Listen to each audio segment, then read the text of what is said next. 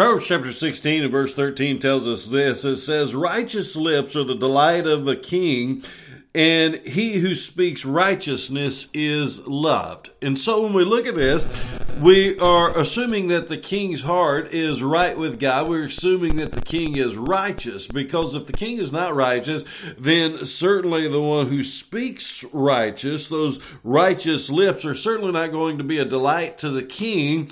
And at the same time, he's not going to be loved. In fact, when we look at this, if the king's heart is not righteous, then what that right, those righteous lips are proclaiming uh, are going to not only be lo- not loved, but they're going to be outright hated by that king. And so we've seen that in abundance. We see it in abundance today. Those who speak righteousness today uh, are hated by those who are in leadership, and those who are in leadership do everything that they possibly can to try to squash those who are speaking righteously and those who are speaking right. Now, if a king's heart is right, then he's going to be concerned about the people. He's going to be concerned about the well being of the people, and he's going to rule rightly. He's going to rule in accordance to the word of God, and he is going to seek to give God glory and God honor. Now, that is certainly not what we're seeing today in the world that we live in, and in the world we live in, we're, we're seeing the very opposite. We're seeing very ungodly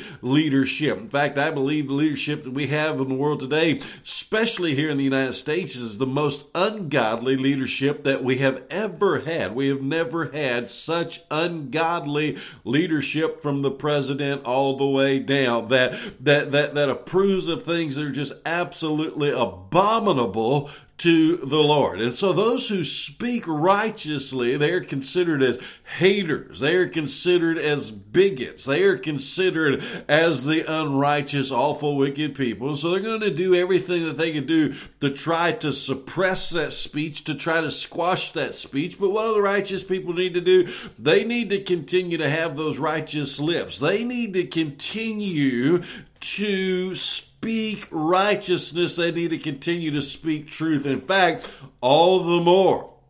We need to be louder and louder in our speech. We don't need to cower down to the king. We don't need to cower down the president. We don't need to cower down to the prime minister. We don't need to cower down to anyone who is in any position of leadership. We know it's right. We know it's of God. We know it is thus saith the Lord God and not the opinion of man. We need to speak all of the louder and say, hey, this is, who cares what man says? Man is just a man.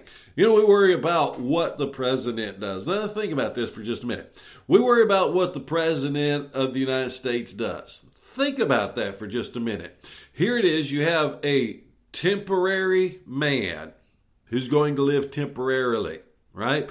Where's, where's George Washington at? He's dead and gone, right? And so we worry about a temporary man who is in a temporary position. Hopefully, this one's only going to be there four years. Maybe he'll be there eight years. I doubt it, but we'll see. Temporary man in a temporary position, right? In a temporary nation. If we know the word of God is true, not only is nation temporary, this whole world is temporary. I love the United States of America. I'm very patriotic. Love this nation. I want to see this nation blessed. We're not on the path of blessings today. We're on the path of cursing, but I know this is a temporary nation. And as a temporary nation, we're in a temporary world. Why are we worried about that? Shouldn't we be worried about the kingdom of God, the things that are eternal?